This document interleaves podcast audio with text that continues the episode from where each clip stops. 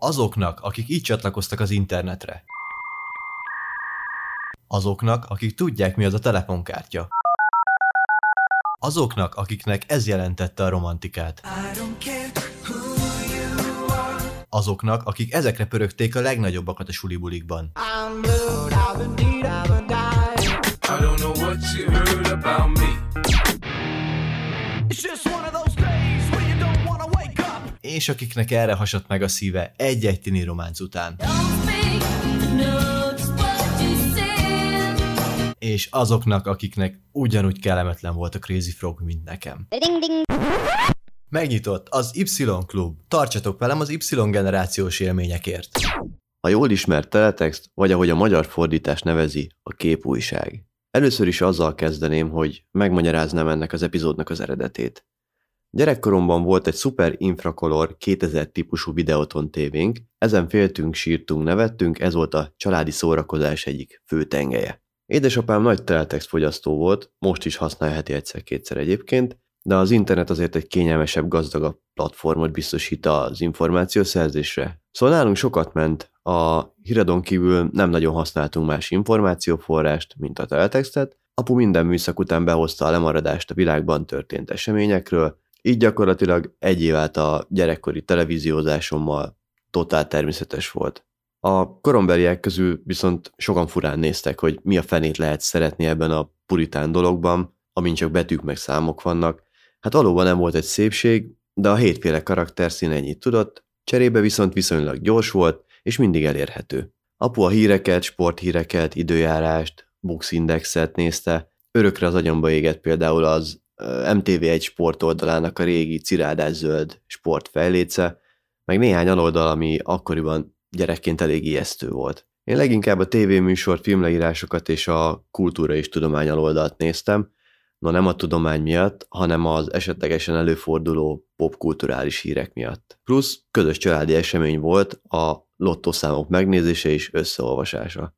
Azért nem csak nosztalgia áztatta rózsaszínködös pozitív élményem van a teltextel kapcsolatban, mert például amikor apu belealudt a hírek olvasásába, és bekapcsolva hagyta a teltextet, de szorította magához a távirányítót, közben meg épp kezdődött az esti nagyfilm, az kellemetlen volt, de azért valahogy csak túléltem.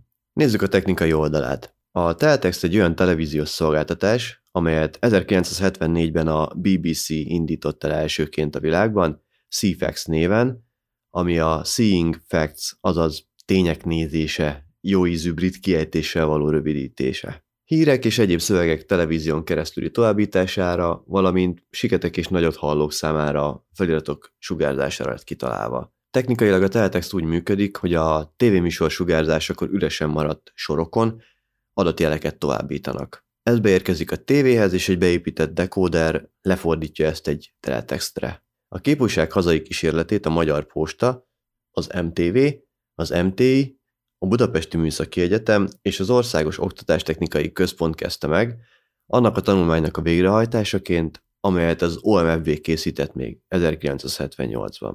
A szolgáltatáshoz szükséges szerkesztői terminálrendszert 1981-ben az Oktatástechnikai Központ adta át az MTV-nek térítés nélküli használatra, annak ellenében, hogy a sugárzott 100-200 oldalból 15-20 oldal pedagógiai tartalmú anyagot rendszeresen beletesznek az adásba. 1982. november 30-ától a szocialista országok közül elsőként a Magyar Televízió egyes csatornáján megkezdődött a rendszeres napi sugárzás képújság néven. Nagyon gyorsan különálló médium lett, felismerték a potenciát, és gyorsan is terjedt, mivel egy már működő rendszert használt, és csak egy távirányítós dekóder kellett hozzá, nem igényelt nagy beruházást, sőt, a gyártók azonnal reagáltak, és egy-két évvel később már alapfelszereltség volt minden egyes televízióban a teltext. Ez a rendszer egyirányú információáramlást tesz lehetővé. A néző válogathat, választhat az éppen sugárzott oldalakból, amiket óránként tudnak frissíteni, és a képernyőre kiírt indexszámokat bepötyögi, és eléri azt, amit szeretne. Nagyon gyorsan működött, szinte azonnal frissített, és azonnal mindenki előtt ott volt 100-200 oldalnyi információ. A tévéadás szünete és a himnusz előtt látható néhány perces képújság csak válogatás volt abból a 200 oldalból, amit a televízió tulajdonosok saját maguk hívhattak le. Grafikailag már említettem, hogy jóval puritánabb megjelenése volt képes, mint mondjuk egy átlagos weboldal.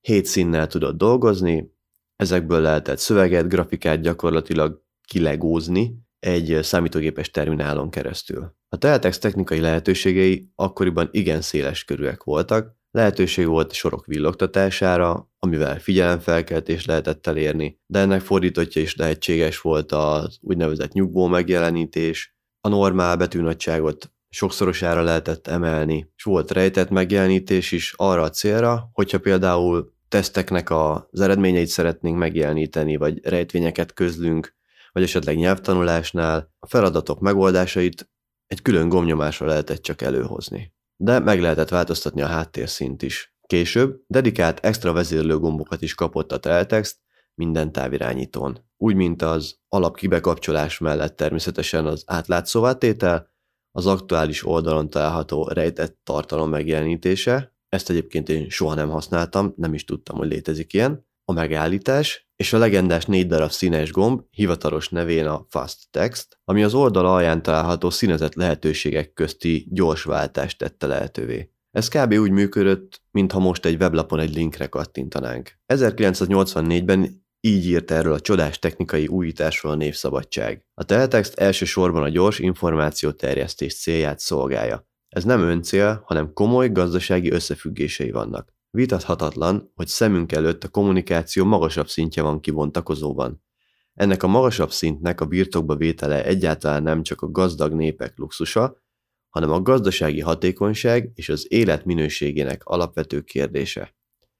Az ehhez a magasabb kommunikációs szinthez szükséges technika elengedhetetlen a hazai, gazdasági és társadalom egészséges továbbfejlesztéséhez. Ennek az új technikának a lehetőségei adják az egyik gazdaságilag valóban járható utat infrastruktúrális elmaradottságaink csökkentéséhez. A technikai, műszaki feltételek hazánkban is adottak, de kérdés, hogy milyen célra használjuk fel.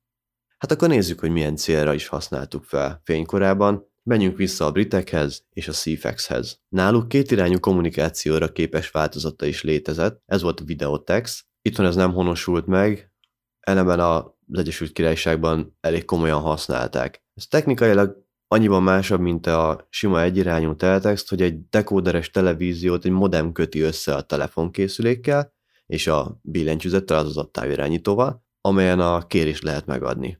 Ezt a funkciót például arra használták, hogy segítsék az idősek bevásárlását, a tévébe kötött telefonvonalon keresztül, a legközelebbi Tesco-ba lement a tévéről leadott rendelés, és néhány órán belül csengetett vele a futár.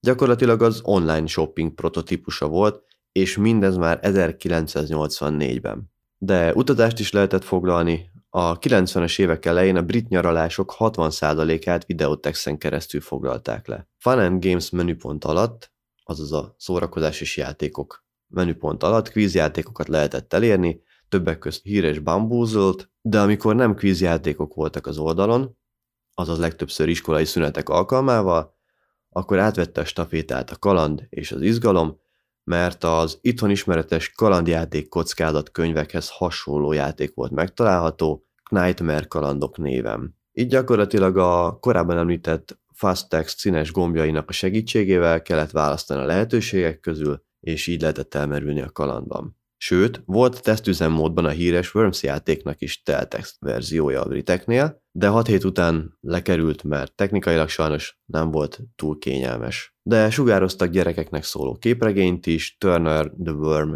azaz Turner Gillis a kalandjairól. A képregény készítője Paul Rose, egy napi frissítésű videójáték teltext magazin, a Digitizer szerkesztője is volt, ami 1993 és 2003 között üzemelt, és egy ilyenért mi itthon szerintem félkarunkat odaadtuk volna, de a Digitizer az utolsó óráiban egy kellemetlen élménnyel búcsúzott a sugárzó csatornától. Történt ugyanis, hogy 2003-ban, amikor megszűnt a Digitizer, a The End, azaz a vég utolsó oldalakra a korábban már említett elrejtős technikával Paul egy utolsó képregényt készített, aminek a szövege ennyi volt, az igazi Turner a giriszta beteg lesz. És egy kép egy tüsszentő girisztáról, ami teljesen, totálisan véletlenül egy az egyben úgy nézett ki, mint egy ejakuláló pénisz. Paul Rose később bevallotta, hogy nem meglepő módon ez egy szándékos fricska volt a búcsú miatt, és nem nagyon dicsérték meg ezért a mutatványért a tévénél. Ha már felnőtt tartalom,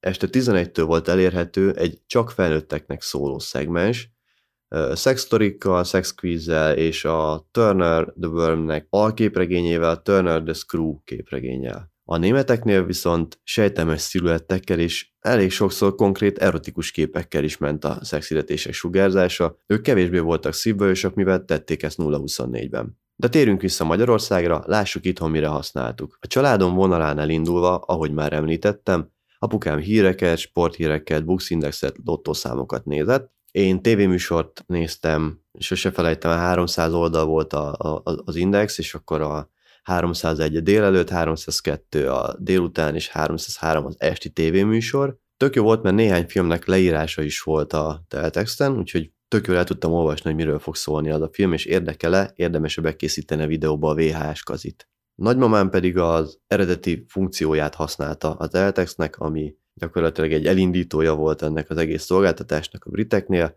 az pedig a feliratozás. Nagymamám nagyot hallott, úgyhogy a dallas így tökéletesen tudta jövezni. Egyébként 1992-ben még a 666. oldalon volt, csak napi egy műsort feliratoztak, általában vagy a délutáni mesesávból valamit, vagy pedig az esti filmet, aztán később átálltak a magyar televízió csatornák is a nemzetközileg használt 888. oldalas feliratozásra. Arra emlékszem még, hogy 871. oldalon voltak a lottószámok, az is megvan, hogy gyorsan kellett leírni, mert automatikusan váltakozó aloldalakon írta ki az ötös, a hatos és a korábbi heti nyerőszámokat. Aztán, mivel kísérletező fajta vagyok, egyszer megnyomtam a hold nevezetű gombot a távirányítón, és kinyílt a világ, mert megálltak az aloldalak, nem kellett többet kapkodni. De volt itt még időjárás, tőzsde, repülőgépjáratok, közlekedési infók, de nagyobb cégek bérelhettek felületet is, egy-egy oldalt, mondjuk egy árlistának, vagy aktuális akciónak, például említhetném a Vestelt, vagy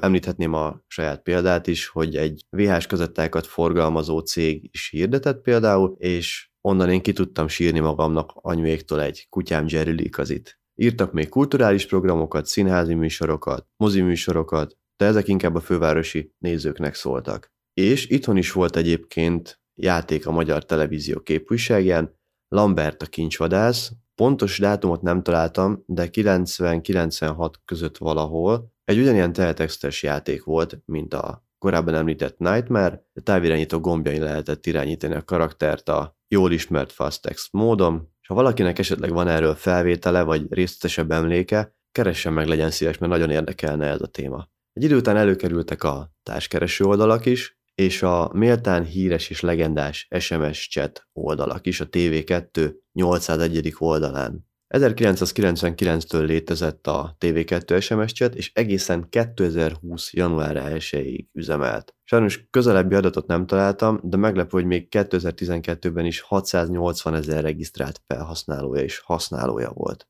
Meglepő, hogy ennyi ideig működött, nem? Az internet korábban furcsán hat, hogy emberek tömegével voltak képesek pénzt áldozni arra, hogy üzeneteik megjelenjenek a televízió képernyőjén. A jelenség hátterében egyrészt a benne vagyok a tévében jelenség pszichológiája, másrészt pedig a háztartások televízióval és az internettel való ellátottságában Magyarországon akkoriban tetten érhető különbség áll. Ugyanis még televízióval a háztartások 99%-a, internettel csak a 60%-a rendelkezett. Szóval egészen egyszerűen az online csevegésre az SMS chat volt a legelérhetőbb platform, még a 2010-es évek elején is. Jogosan kérdezheti a kedves hallgató, hogy miért érte meg egy alapdíjas SMS-sel működő szolgáltatást üzemeltetni a TV2-nek. Egyrészt az egyértelmű hirdetések miatt, csíkokban alulfelül középen itt-ott megjelent egy-egy banner, másrészt a spéci szerződésnek köszönhetően, amit a TV2 telekommunikációs szolgáltatókkal kötött. Ez szerint az SMS csetre befutott SMS-ek díjából egy nagyon-nagyon pici részesedést kap a TV2. Ez a biznisz egy naponta több tízezer üzenetváltást lebonyolító alkalmazásnál egy egészen rentábilis megoldás volt. 17 külön chat szoba volt, megyékhez, érdeklődési körhöz és TV2-es műsorokhoz igazítva, ahová alapdíjas SMS beküldésével lehetett kommunikálni egy előzetes regisztrációs SMS-t követően. Az üzeneteket egy automata és egy élő személy moderálta, káromkodásért vagy oda nem illő viselkedésért idejénes, de akár örök tiltás is járt. De ha egy betűt átírtál, már átcsúszott a szűrőn, például a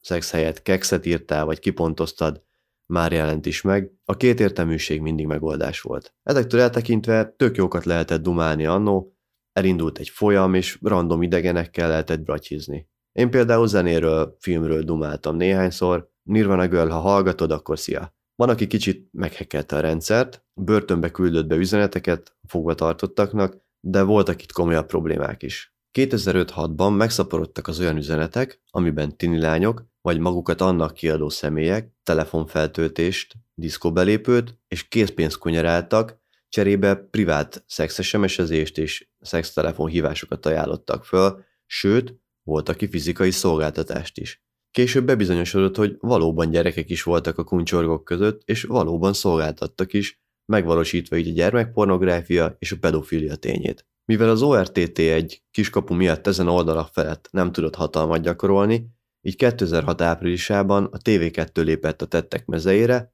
feljelentette az ismeretlen tetteseket, valamint egy külső céget alkalmazott, akik 0-24-ben élő emberrel sokkal szigorúbban figyelték a bejövő üzeneteket. A telefonszámok nem voltak moderálva, szóval ha valaki privátban akarta folytatni a beszélgetést, ismerkedést, egyszerűen beküldte a számát és kész. Természetesen ezt kihasználták sok esetben, egy kacifántos társkeresős SMS mellé más telefonszámát írták oda, és lehetett magyarázkodni jó esetben csak a hívónak, a rossz esetben a családnak is. A szolgáltatás az évek folyamán inkább háttéroldali fejlesztéseken ment keresztül, például lehetővé téve így a siketek és nagyot hallók számára elérhető feliratozott műsorok számának növelését, ma már a legtöbb sorozat, híradó, saját gyártású műsor kap feliratot. Természetesen, mint minden régi technikának, ennek is van egy leáldozókora, például az anyaországában, azaz a briteknél 2012-ben megszűnt. Itthon a mai napig működik, és a mai napig egy releváns platform, természetesen nincs akkor elérése már, mint korábban, de mai napig használják. Sőt, van online verziója is, tehát ha szeretnétek megnézni a magyar televízió teletext folyamát, akkor csak meg kell írni a teletext.hu, és már nézhetitek is az aktuális híreket, aktuális információkat, a régi jól megszokott grafikákkal és módon. Köszönöm szépen, hogy meghallgattátok, megtaláltok a kedvenc podcast lejátszatokban és az Instagramon is. Ha hasonló generációs élményekre vágytok, de videójátékos témában, akkor hallgassátok meg a Millennial Falcon podcastet is, ott Erik barátommal a videójátékos témákat járjuk körbe, hasonlóan édes nosztalgiával átítatva, mint az Y klubban. Szóval még egyszer köszi, hogy meghallgattátok, maradjatok nosztalgikusak, sziasztok!